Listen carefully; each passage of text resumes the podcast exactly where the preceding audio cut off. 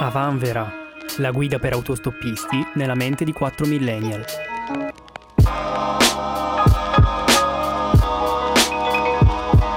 «1281 giorni fa?» Pensavo 1281 dopo Cristo. No, 1281 giorni fa. Giacobbe starnutisce. Io e Paolo ci salutavamo dicendoci: vabbè, ci vediamo tra una settimana più o meno. E invece non ci siamo visti per 2 mesi e mezzo, perché il 9 marzo 2020 qua da noi è iniziato il lockdown e niente, sono passati 3 anni e mezzo più o meno. 1281 giorni direi, sì, così super più o meno. Li abbiamo vissuti tutti. E niente, volevamo fare un po' un bilancio di cosa è successo, cosa ci aspettavamo succedesse, cosa speravamo succedesse, cosa... com'è andata da lì in poi, ecco.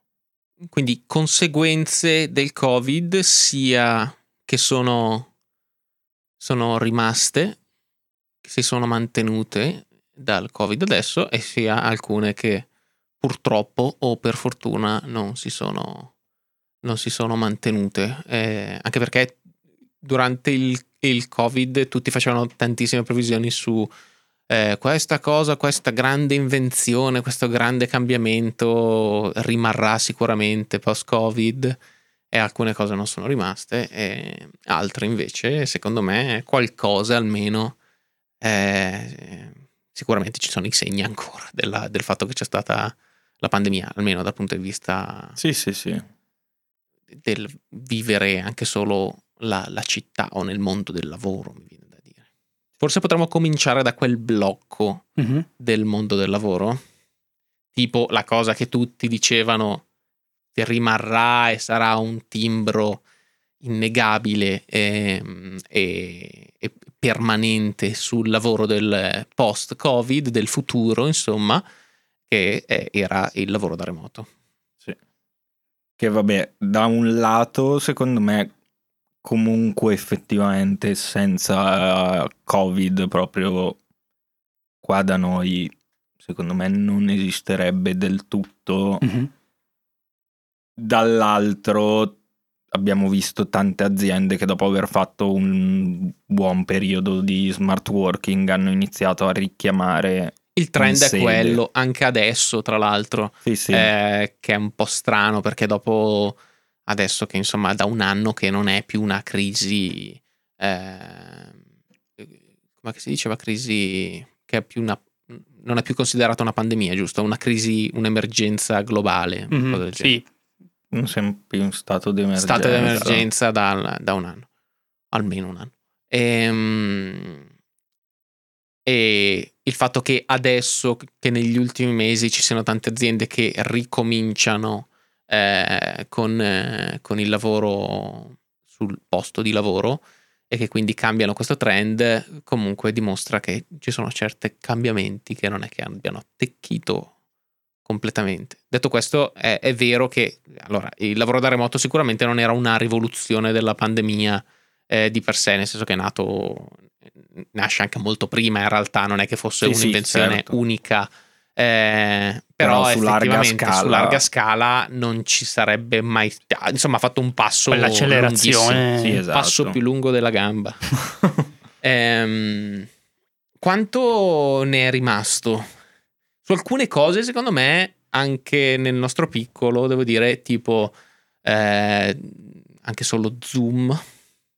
Sì. Beh, i meeting che insomma si è scoperto si possono fare anche delle riunioni a più persone tramite cellulare o computer, ciascuno da casa sua, facilita e semplifica enormemente gli spostamenti poi di... Sì, le videoconferenze cioè sono sempre state, però hanno sicuramente... ha cambiato completamente il ruolo delle videoconferenze. Non erano così sdoganate come... Sì, più che altro non mi sembra che stiano diminuendo, cioè no, è rimasto... Su quella roba lì secondo me è rimasto il fatto di farla online, grazie a Dio. Sì, è incredibile l'idea del trovarsi magari fare sì, 200 andare a Roma in giornata per incontrare, esatto. No, certo, anche perché tante di queste cose credo che in un mondo corporate che per forza di cose deve iniziare almeno come segnale a stare attento anche alla questione ambientale, cioè, ormai erano veramente insostenibili. E... sì, penso che anche economicamente per loro comunque si siano resi assolutamente conto di quanti soldi buttasse. Per quanto riguarda invece la tendenza allo smart working, io conosco persone che sono comunque ancora in smart working. Sì. Parliamo di questioni...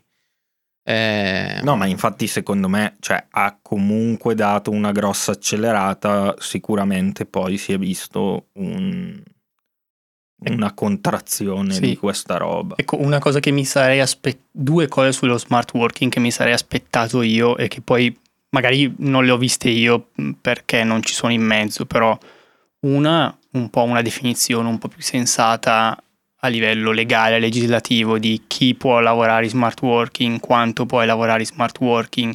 Tutta sta roba è ancora a culo come era prima, nel senso, se te lo fa fare il tuo datore di lavoro la fai, se no, cioè so che ci sono a livello di impiego pubblico e privato, stanno parlando di accordi eccetera, però ad oggi non credo ci sia una vera e propria legge che ti dice tu sei assunto 40 ore a settimana, puoi fare 40% di ore di smart working e nessuno deve dire sul tuo posto di lavoro.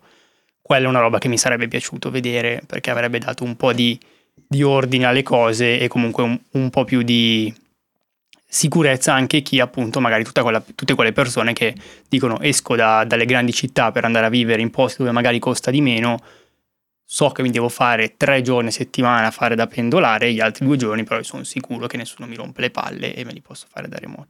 Seconda cosa, appunto, legata a questo, non c'è stato uno sviluppo poi di tutto quel mondo fuori dalle città che avrebbe dovuto essere la nuova patria di tutti questi smart workers che andavano a cercare posti più vivibili. Beh, sparito tutto, cioè mai esistito, e anche quello è un peccato. Cioè, un sacco di gente ha lasciato l'Italia. Sì, esatto, cioè, magari l'hanno fatto tipo in Portogallo, alle Canarie, sì, può darsi.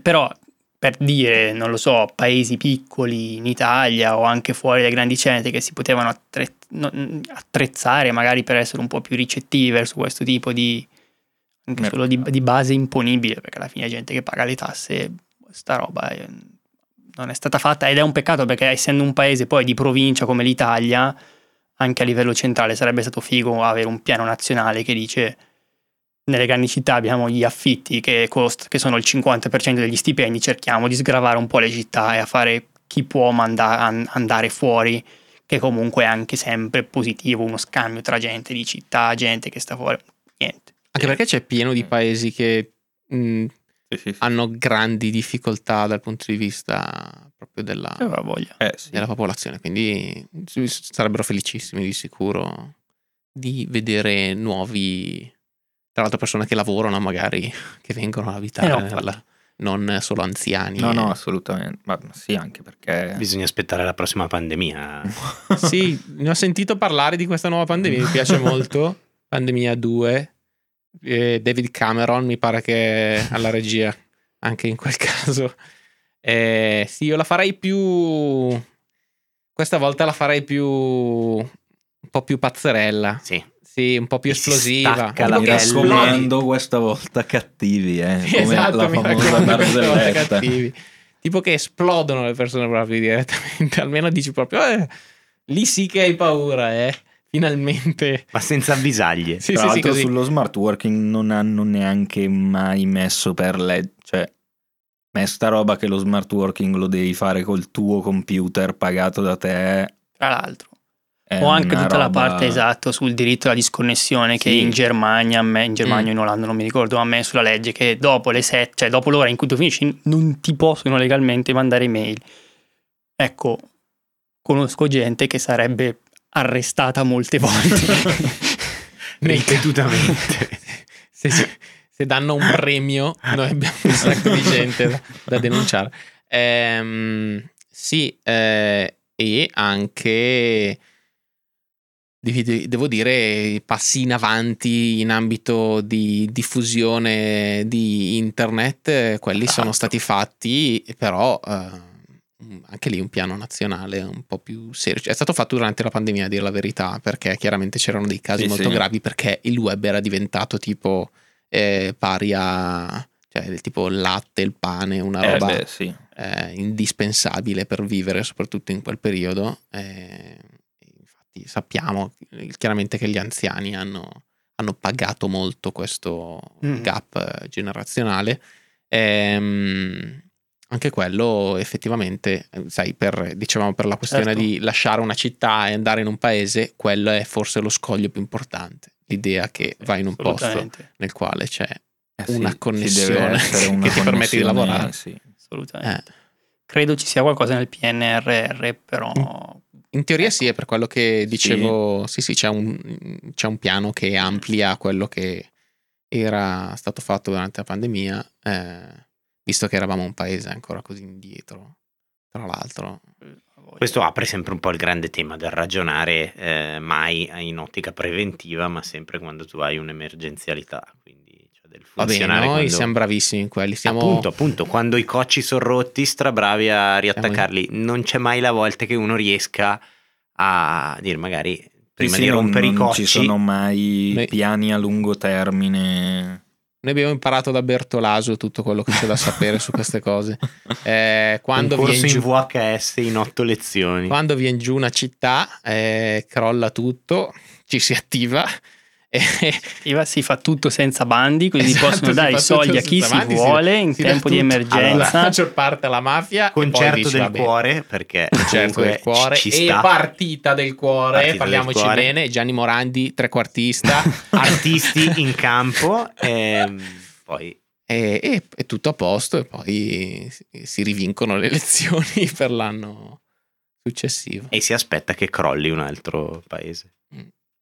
Invece, per quanto riguarda la questione, sempre stando legato al mondo del lavoro in parte, ecco, questo il bilanciamento vita-lavoro di cui si è tanto parlato, che durante il Covid sembrava che finalmente avessimo preso coscienza che il lavoro non è tutta la nostra vita e che quindi avremmo iniziato a...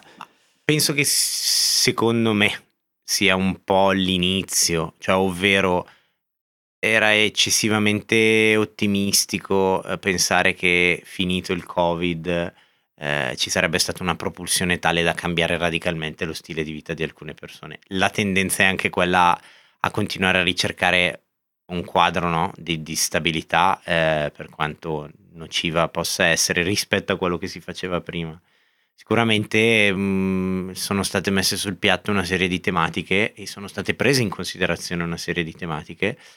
Lo dicevamo insomma anche in qualche puntata, tutto questo modello capitalista che vede il lavoro come unica forma di realizzazione della persona, forse è più un mio desiderio, ma io spero che ci sono delle correnti che si stanno sviluppando e che comunque vanno in controtendenza con...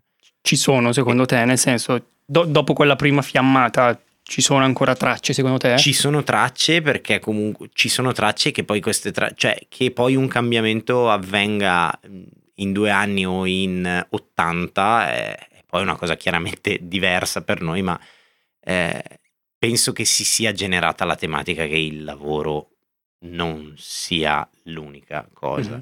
Secondo me c'è stato, ma è una cosa molto generazionale, secondo me.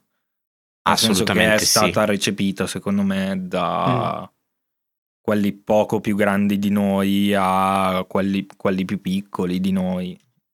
Quindi tu hai ancora una fetta di società che lavora, che è settata secondo quello che gli è stato, che ha vissuto e che gli è stato impartito. Di lì, secondo me, la tempistica per un cambiamento. Cioè, se ci sono delle tematiche generazionali, tu devi dare proprio il tempo alla gente di morire, ecco. Posso ricordare a tutti una cosa che magari non diciamo sempre, ma che io do per scontata che ci sia all'interno del, cioè che devono sapere tutti gli ascoltatori del podcast, Chiaramente noi prendiamo delle tematiche e ci chiacchieriamo sopra. Si chiama Vanvera per un motivo valido, insomma, è effettivamente come affrontiamo le cose. Non ho i dati qua per dire come siamo andati le cose, non li stiamo neanche cercando, non siamo dei giornalisti. Non è preparato, è tutto un secondo me, questo penso sia. Quindi questo è ovvio che poi formate le vostre opinioni, le vostre idee separatamente da quelle che vi portiamo noi, chiaramente sono aneddoti. Perché, no, volevo dire, un'altra cosa che ho visto però, non so quanto sia diffusa, però c'è stato anche un movimento hustling, no, di ricominciare al lavoro e essere ancora più cazzuti, ancora più... Perché hai perso 2 anni. Esatto, devi bisogna recuperare tutto questo tempo, tutto questo periodo. Soprattutto gli imprenditori hanno avuto quell'idea di ritornare, quelli magari che non hanno, perché poi c'è pieno zeppo di, ma veramente tanti di imprenditori che ci hanno fatto una marea di soldi dal Covid, senza... Cioè non per forza brutti o cattivi, ma anche dei piccoli imprenditori, insomma, a seconda di quello che producevano, alcuni sono andati molto bene, altri abbiamo visto hanno chiuso in un attimo. Quindi c'è stato anche quel mood di tornare hardcore al lavoro e recuperare il tempo perduto in qualche modo, anche perché le persone soffrono questa cosa sempre, no? Di aver perso del tempo per portare avanti i loro sogni, che sia il loro sogno andare a avere una famiglia in paese o essere multimilionari, comunque sono sogni che rispettiamo, sono sogni, o cosa devo dire, se il tuo sogno è essere un multimilionario, capisco, passivo magari, con entrate passive, capisco perfettamente che possa essere il tuo sogno quello. Quindi sì, remoto, Zoom, che sicuramente è un lato che forse quello probabilmente non ci abbandonerà mai, è diventato così normale anche. Sì. Anzi, sono aumentati secondo me in generale le conferenze, cioè trovarsi, anche la riunione.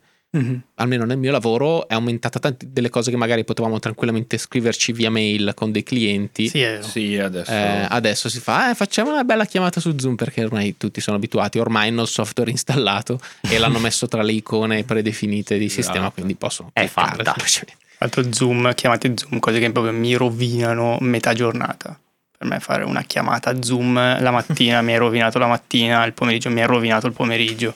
Ma perché la prospettiva o il post Zoom conferenza? Cioè, vanno tutte malissimo. Che cosa dici, scusa? Perché mi presento nudo, inciampa e poi c'ha una caccola gigante sulla faccia. Non lo so cosa. Tipo il giudice che è apparso come gatto e non riusciva. È vero, o quello che c'aveva il figlio che è arrivato. Quello mi fa straridere, quel video della bambina. Dai. È super cute, certo. No, in realtà è sta roba che ti interrompe il flow del lavoro e a una certa devi staccare, settare il microfono, fare la chiamata che magari non c'entra niente con quello che stai facendo, finisci, devi staccare, ripigli, cioè nel senso poi io penso sia un'esagerazione, però un tipo in internet mi millantava che il tempo effettivo che ti prende una call, anche breve, sono 90 minuti. Mentalmente, tra quando riesci a rimetterti eccetera, sì, ci può stare secondo me, e che però cazzo tanto e secondo me con una rottura di coglioni si potrebbe evitare. Sì, spesso non è che siano indispensabili, però è diventato un po' uno standard. Si parla anche molto, tra le cose che dicevano rimarrà per sempre, se è il futuro, le visite a remoto.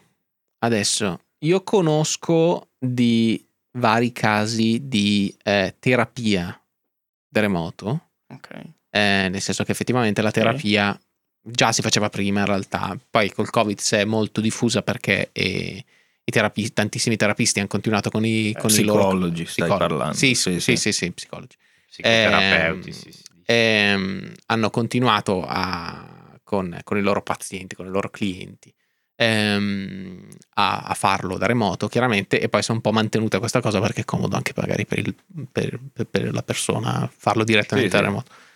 Io di medici Da remoto in Italia non conosco, non ho esperienza diretta. No, neanche io. Però, mai sentito. Però è rimasta tantissimo in realtà questa cosa in America, o non so se solo in America o all'estero, perché le assicurazioni sanitarie hanno un pacchetto per tot visita remoto, quindi tu invece di andare in ospedale, se hai qualcosa, dei dubbi eccetera, puoi fare delle visite remoto. So che è assurdo, ma effettivamente penso, ma è strano, caso, no? È un po' strano, però, sì, però su alcune cose, però su tante dipende, robe. Io penso che il mio medico di base, che in anni di visite mi avrà toccato e guardato di persona 3 volte, potevano essere fatte anche da remoto quelle. È un segreto che ho. Io non ho mai visto il mio medico di base, quindi sì, è effettivamente una cosa che devo superare. Ma tu sei forse impazzito. È nuovo, è nuovo questo, però è da anni che non lo vedo, perché abbiamo cambiato durante la pandemia. Non l'ho ancora spostato a Bergamo e non so quale sia il mio di Bolgare. Sì, neanch'io non so il nome, niente. Il mio è andato in pensione, quindi non ho tuttora un sostituto medico. Ah, non l'hai sostituito? No, è andato in pensione. Quello è anche peggio, scusa, cosa mi giudichi allora? Ma io sono forse impazzito. Cammo è una roccia. Quindi effettivamente se ci fosse il medico di base in... Ah beh sì, Cammo è indistruttibile, non stai mai male, quindi effettivamente cosa te ne fai del medico di base? Probabilmente hai il lupus o qualcosa del genere, però non saprai mai. Voglio collezionarle tutte le malattie. Però effettivamente se... e il mio medico di base facesse delle cose da remoto sarebbe comodo. Sì, per una roba iniziale. Per una roba anche solo per farti fare Tra l'altro la maggior parte dei medici ormai lo fanno su WhatsApp, che gli scrivi tipo che medicine hai bisogno e te le fanno, quindi vabbè. Ecco, un'altra cosa invece, per quello che ho visto io anche lì, non è valore statistico, e su cui c'è stato un incremento durante la pandemia e poi secondo me un peggioramento anche peggiore dei prima della pandemia, è questa questione del senso di comunità. Cioè, sì, anch'io l'ho segnato. Sì. Cioè, mi sembra chiaramente abbiamo vissuto tutti, soprattutto dalle nostre parti, questo fantastico senso di comunità, di vicinanza, di ce la faremo assieme, eccetera. E poi dopo, da una parte lo capisco anche, perché esci da una crisi, cioè esci ed entri poi in una fase comunque di crisi economica che ha pestato discretamente. E in queste fasi ci sono sempre queste recrudescenze, diciamo, a livello sociale. Però ecco, un incattivimento e un venir meno di questo senso di comunità io l'ho visto abbastanza. Sì, anche cioè, a livello di associazioni, e comunque quel periodo è stato anche quando poi è uscito, cioè un po' scoppiato Fridays for Future o Black Lives Matter, che comunque in quel periodo, cioè, portavano in piazza tematiche, sì, ma anche tematiche, a livello di persone, e numeri, sì, certo. Erano numeri veramente grossi, e adesso ognuno per sé di nuovo è un po', c'è quella sensazione lì, un po', secondo me è un po' la paura di ritornare a fare quella cosa senza avere lo stesso la stessa risonanza, perché non sei neanche più appoggiato da una copertura mediatica, secondo me, in questo momento. Quindi sì, quello sicuramente. Quella sì è stata la prima cosa che si è persa, cioè su cui sono rimasto, tra virgolette, deluso del post, è la perdita di quella roba lì. Ho raccontato un sacco di volte questa cosa, ma prendo l'occasione perché mi viene sempre in mente che... Durante il lavoro che abbiamo fatto abbiamo conosciuto una persona, tra l'altro fantastica, dell'Aquila, che aveva vissuto proprio durante il terremoto, e diceva che tra la tragedia chiaramente della città in quei giorni, una cosa che era stata proprio bellissima, cioè che aveva dei ricordi anche bellissimi, che chiaramente gli veniva anche difficile da dirlo, cioè mi diceva cerca di contestualizzare, sì. Però ci sono stati dei momenti davvero di grande gioia, perché c'era una comunità così forte, così tutti uno per l'altro, proprio senza senza ego, ma proprio pochissimo ego, perché chiaramente tutti aiutavano tutti anche senza conoscere il prossimo, e poi c'erano queste serate tutte nelle tende nel quale ci si trovava tutti insieme, ci si confortava tutti insieme, che gli aveva creato, in realtà lo ricordava come un periodo dal punto di vista della città anche in qualche modo bellissimo, perché è difficile vivere quei momenti di comunità forti. In realtà mi è capitato di parlarne con altri miei amici poco fa della prima fase Covid. Paradossalmente le prime 2-3 settimane di lockdown, ovviamente contestualizzato, le persone stavano male, ma non c'è secondo me un ricordo negativo dal primo periodo del lockdown. No, neanch'io ce l'ho. Perché per quel senso di comunità, perché staccavi dopo tanto tempo. Chiaramente era amaro, non è che stiamo dicendo era amarissimo, ma c'era un'idea, c'era quella speranza un po', ma è fisiologico dei gruppi, cioè nel senso l'uomo è comunque una persona orientata all'egoismo, è una bestia che si è evoluta nel corso del tempo perché è molto adattabile, quindi in risposta delle emergenze diventiamo meravigliosi squisiti, ma dentro un periodo di norma è chiaro che poi la tendenza è quella di pensare a ognuno per sé, Dio per tutti, che non è una cosa positiva, però è, secondo me quella è una cosa molto molto molto culturale, cioè sì, non è una cosa biologica dell'uomo, ma no, è fisiologico, cioè nel senso un po' di biologia c'è, dai, un po' di branco c'era, è il naturale corso, sì. Cioè domani scoppia un altro disastro e siamo ancora qua uguali a suonare gli inni sul terrazzo e fare quello che genere dico io di cose. Che è così qua per una determinata, cioè qua e ma dove è altro? Cioè, non lo so, però secondo me ci sono modelli sociali che vivono diversamente e rispondono diversamente alla cosa. Forse c'erano modelli sociali. Io, per quello che penso io, è un mondo che è totalmente appiattito dalla globalizzazione e segue certi modelli e che reagisce, al di là di tot parti del mondo, parlo di mondo occidentale. Però per dirti, non credo che un cinese l'abbia vissuta allo stesso modo. Mondo occidentale. Ok. Del mondo occidentale. Allora non è più fisiologica o biologica la questione. Biologica culturale. Di un certo ceppo. Sì, culturale. Però io non so come l'abbiamo vissuta un cinese. So che, come sempre, ci si scanna, ma quando si gioca i mondiali si è un'unica... sia un unico grande paese. Allo stesso modo in macro scala, quando c'è un'emergenza, le persone ragionano a livello di branco e sono portate a cooperare per la sopravvivenza, e in questo io dico secondo me è biologico, ragioni un po' in termini di mente collettiva e capisci come orientarti. È chiaro che in un momento di post, soprattutto a 2 anni dal post, non so quando, e non ricordo neanche quando sia finito, era normale che un po' si sarebbe ritornati a cercare la stessa cosa che vivevi prima. Il problema secondo me è che non si è tornati, si è peggiorati, è quello. Secondo me è dovuto anche al fatto che dopo il primo lockdown non è che si è tornati a liberi tutti, ma c'è stato quel periodo lunghissimo che per me, lo dico sempre, è stato un incubo di tu adesso vai al lavoro e basta. Sì, io non so, quello secondo me sulla questione biologica, Cammo, secondo me può valere appunto per la prima fase di crisi, è il dopo che secondo me entra più una componente sociale, economica, culturale, da paese a paese.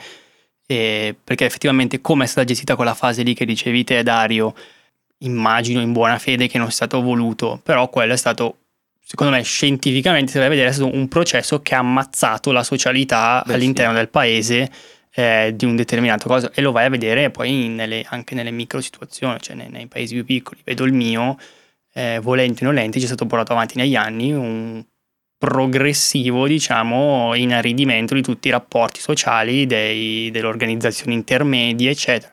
Per cui... Certo, ma quello è il Covid o è anche un modello politico che ha portato a questo inaridimento? Ma sicuramente è un modello, però capisci che durante...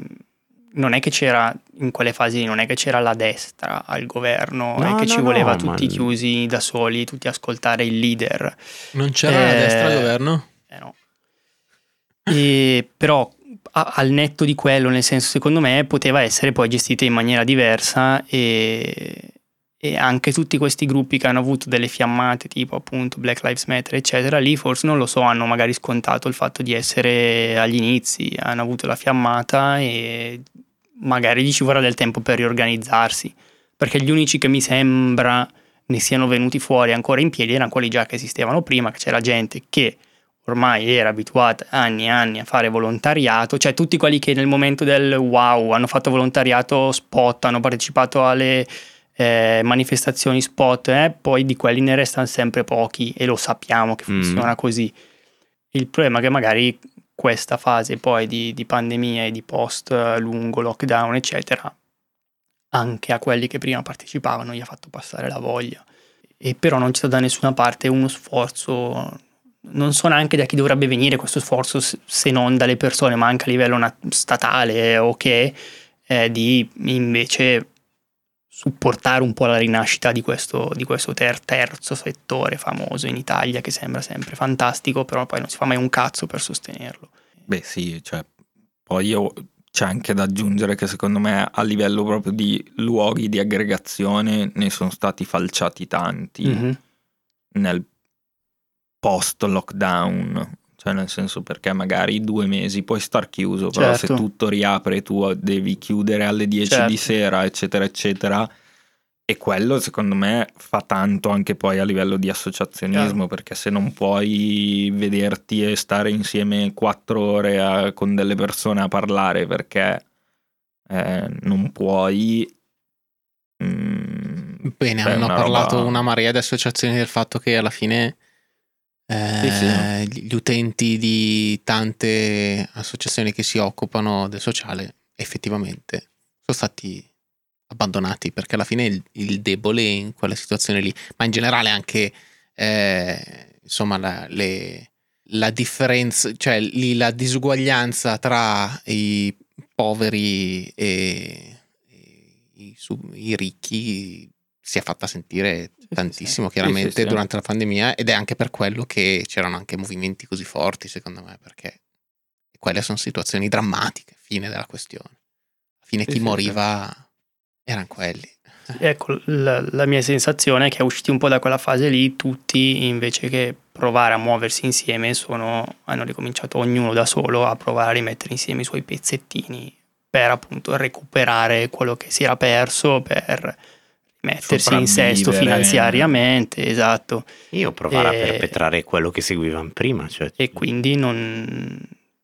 Ecco. Sì, è cambiato il focus. Esatto. È ritornato a quello di prima, anzi forse sì, effettivamente si è perso. Era la cosa veramente più che ho amato di più della pandemia, è stato un pochino quel feeling di comunità che ognuno nel nostro piccolo penso che abbia percepito, partiva dalla famiglia agli amici, alle persone della tua età, della tua zona, alle semplicemente vicini di casa, era tutto molto, c'era grande comprensione e grande attenzione verso il prossimo, e si è andato tutto a puttana.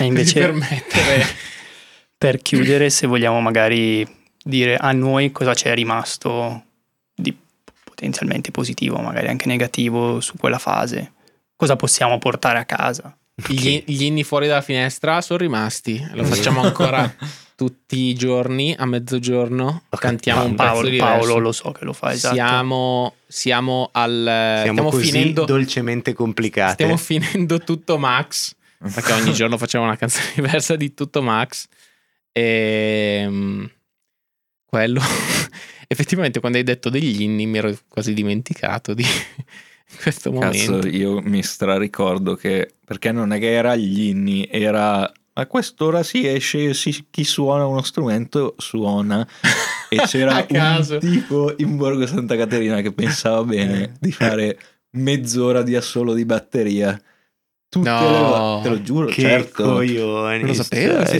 c'era un tipo che suonava la batteria ma da solo. Ma chi? Ma usciva? Ma in Borgo Santa Caterina, non lo so, veniva da quel, cioè finestra, io non lo vedevo ma l'audio lo sentivo da quella zona lì. Maledizione, sentivo, che palle, sentivo ste mezz'ore di assoli, tra l'altro con gli eco della via, sì, no, che non riesci neanche più a capire cos'è il ritmo. Grande. Allora io mi supporto a casa di essere oltremodo adattabile rispetto alle situazioni in cui ho vissuto in pandemia, cioè... sopravvissuto come dicevano la puntata dei Simpson, bellissima. Beh, molto plasmabile, cioè penso che sia lì. Poi purtroppo capisco molto bene quello che portate, cioè, ma anch'io ho l'amaro in bocca. Non lo so, sinceramente io non mi aspettavo molto dal dopo pandemia. Cioè, le mie aspettative erano molto basse, ma generalmente al di là della patina forse accondiscendente e carina, in cui sembra che io possa ragionare, mi controllo per non cadere nell'ultranichilismo, ok? Pertanto non mi immaginavo che ci sarebbero state chissà quali rivolte, proprio perché forse le rivolte è vero che sono promosse da un momento di difficoltà, ma se deve partire una rivoluzione parte indipendentemente, non serve una crisi pandemica globale. E forse anche, non lo so, ci vorrà del tempo, non abbiamo chiaramente, ecco, anche per chi ascolta, ripeto, non prendeteci come la Bibbia, perché... anzi tutto il contrario, non avevo chissà quali aspettative, perché io l'ho vissuta molto, lo sapete bene voi tre, c'è un po' come l'effetto mondiale, è un po' il fatto che a me parte il contrario, c'è un po' di anti-italianità nel vedere che c'è la causa comune del pallone, allora si riesce ad essere un'unica grande nazione che si vuole bene, ecco, cioè allo stesso modo.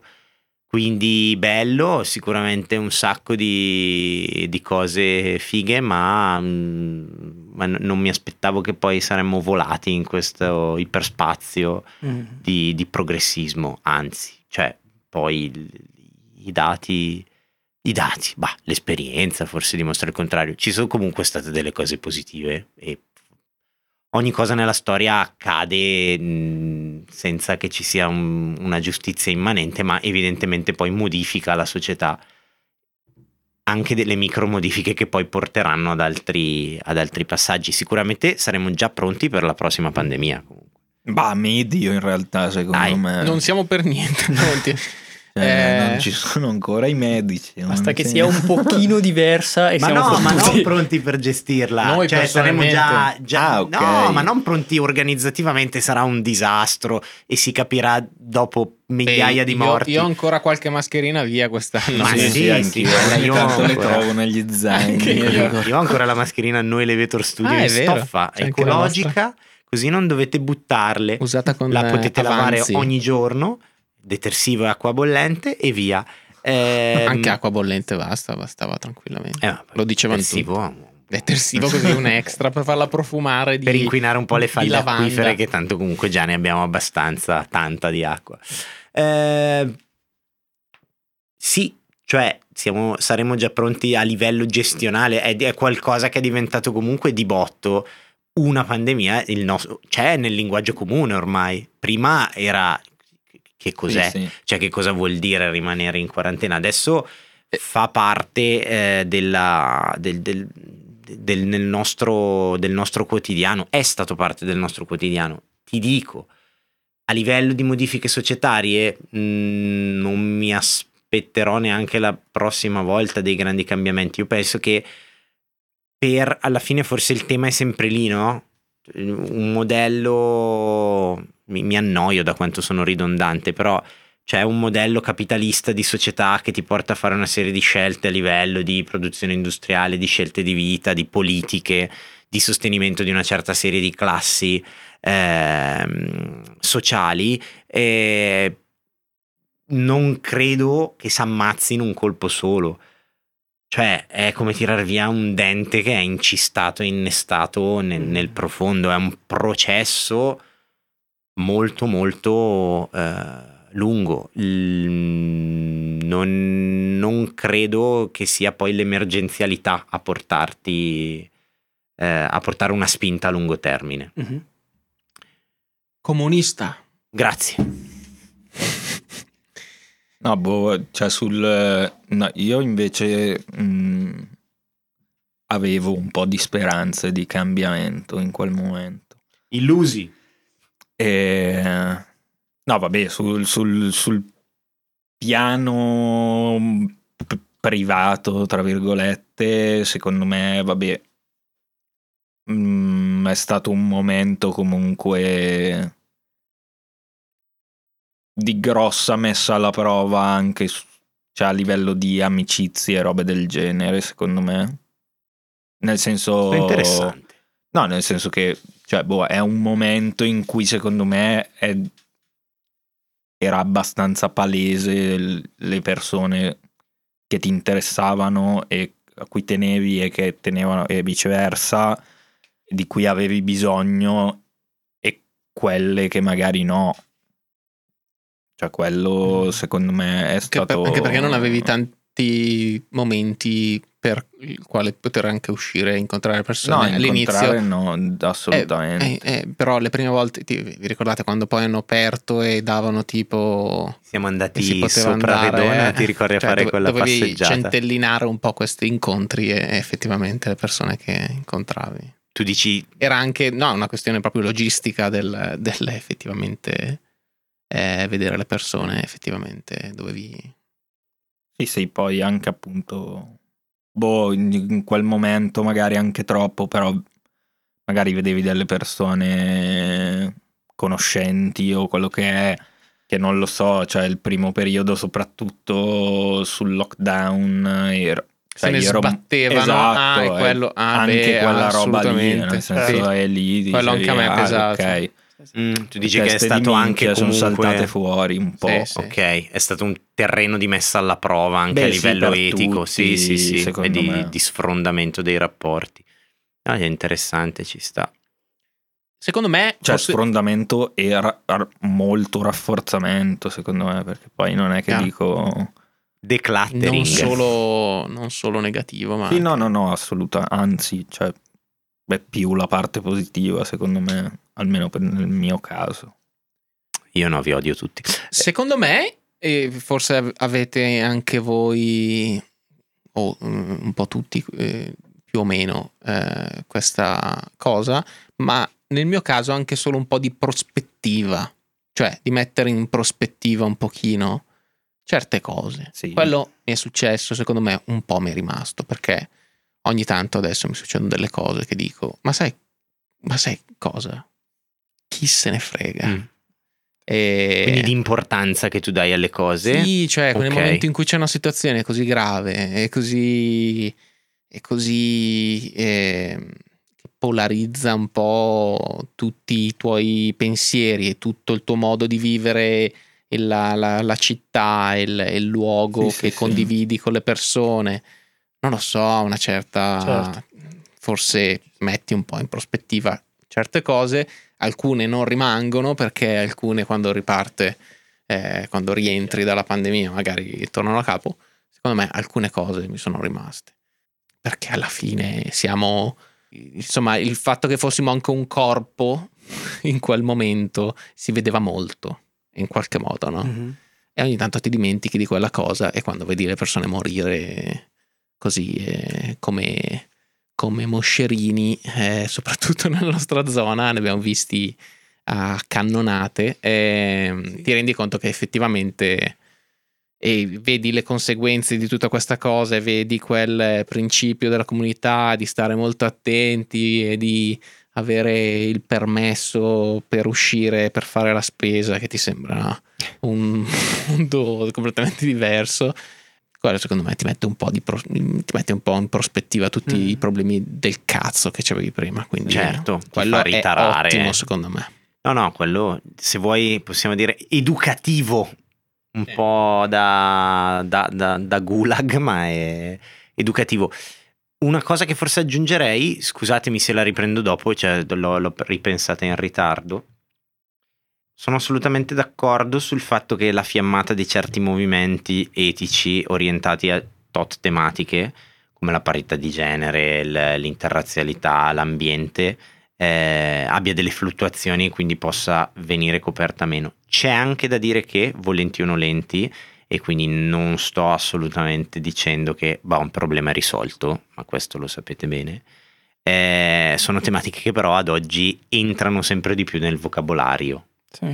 Cioè esiste comunque, e anche solo per dare un dato non scientifico ma empirico, quindi dire anche solo un sito del cazzo di notizie come può essere Rai News, ok, ha la pagina ambiente. Uh-huh. Che poi questa cosa non venga trattata con i crismi secondo il quale la comunicazione scientifica dovrebbe essere comunicata a tot masse, o così anche la Repubblica ha un dossier, cioè, apriremmo un altro discorso, ma ci sono delle tematiche che comunque si stanno innestando, che non sia attualmente, in questo momento, adesso, il movimento tale sotto i riflettori, assolutamente, ma io lì penso che sia, cioè, nell'organicità di un movimento, cioè tu hai comunque certo delle fluttuazioni, che però certe tematiche stanno venendo assorbite, non ti so dire in che maniera stanno venendo assorbite,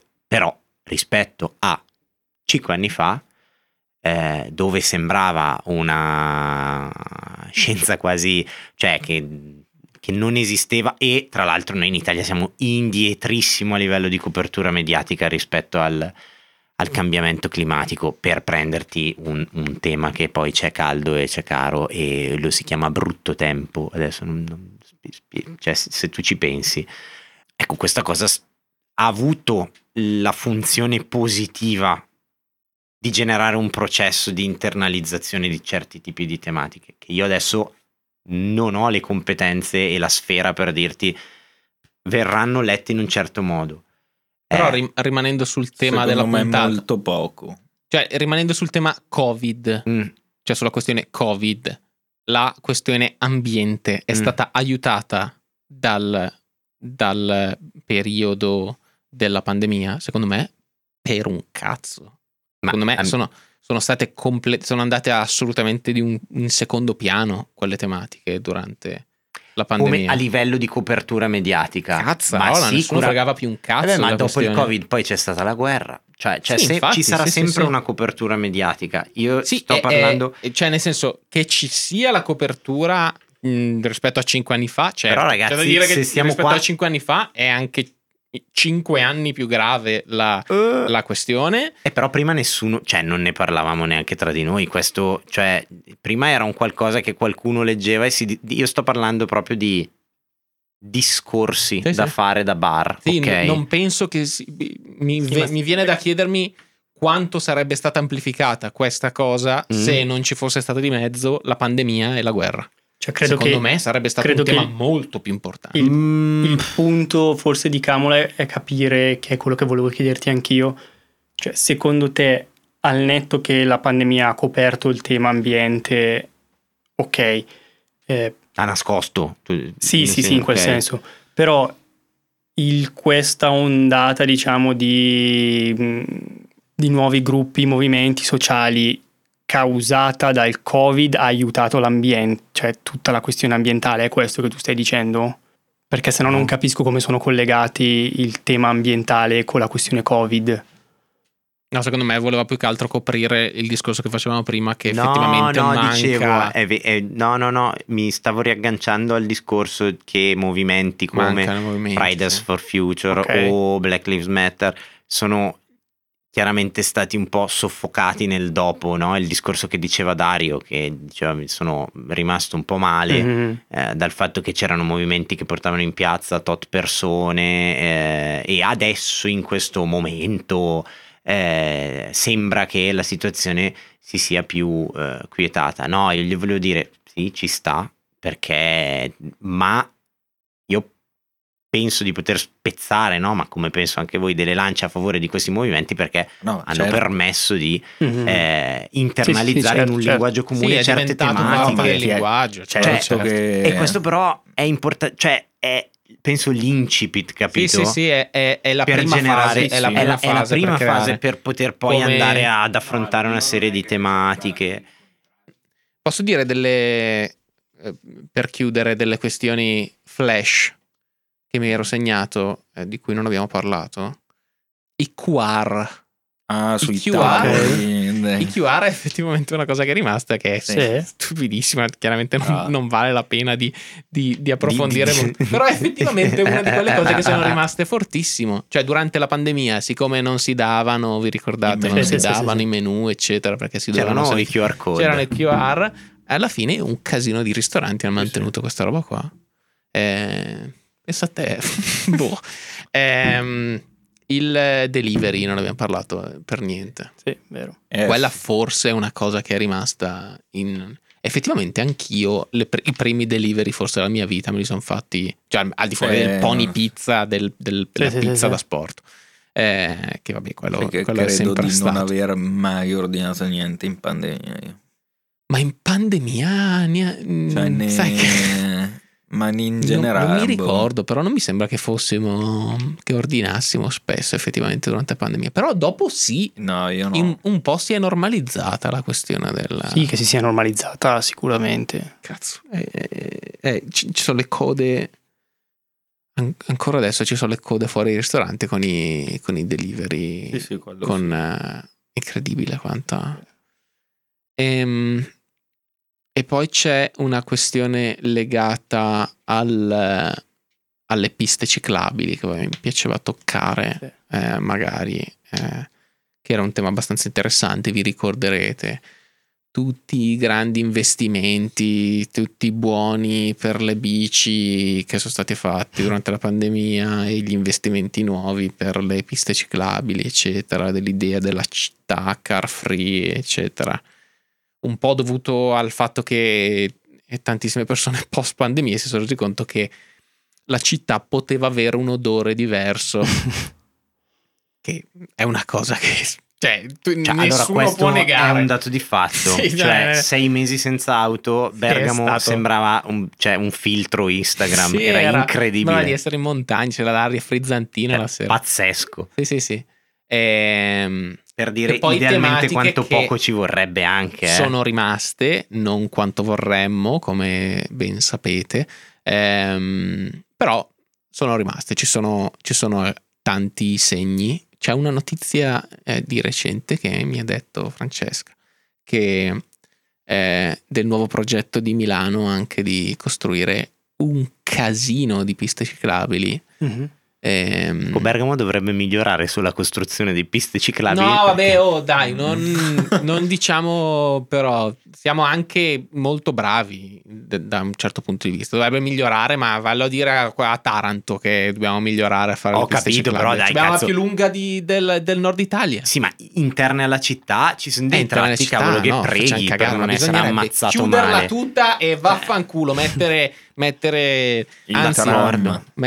il pavé. Ma tanto sono 3 km per 3 il centro, quindi non è che bisognerebbe chiudere, basta. E tante, anche a New York si sta facendo molto questo ritorno all'idea di c'è una questione anche di produzione molto forte, chiaramente, perché un'attività commerciale in una via pedonale funziona molto bene in una via con due chiaramente allo stesso tempo due corsie. L'industria automobilistica rispetto ai PIL dei vari stati pesa e come vabbè.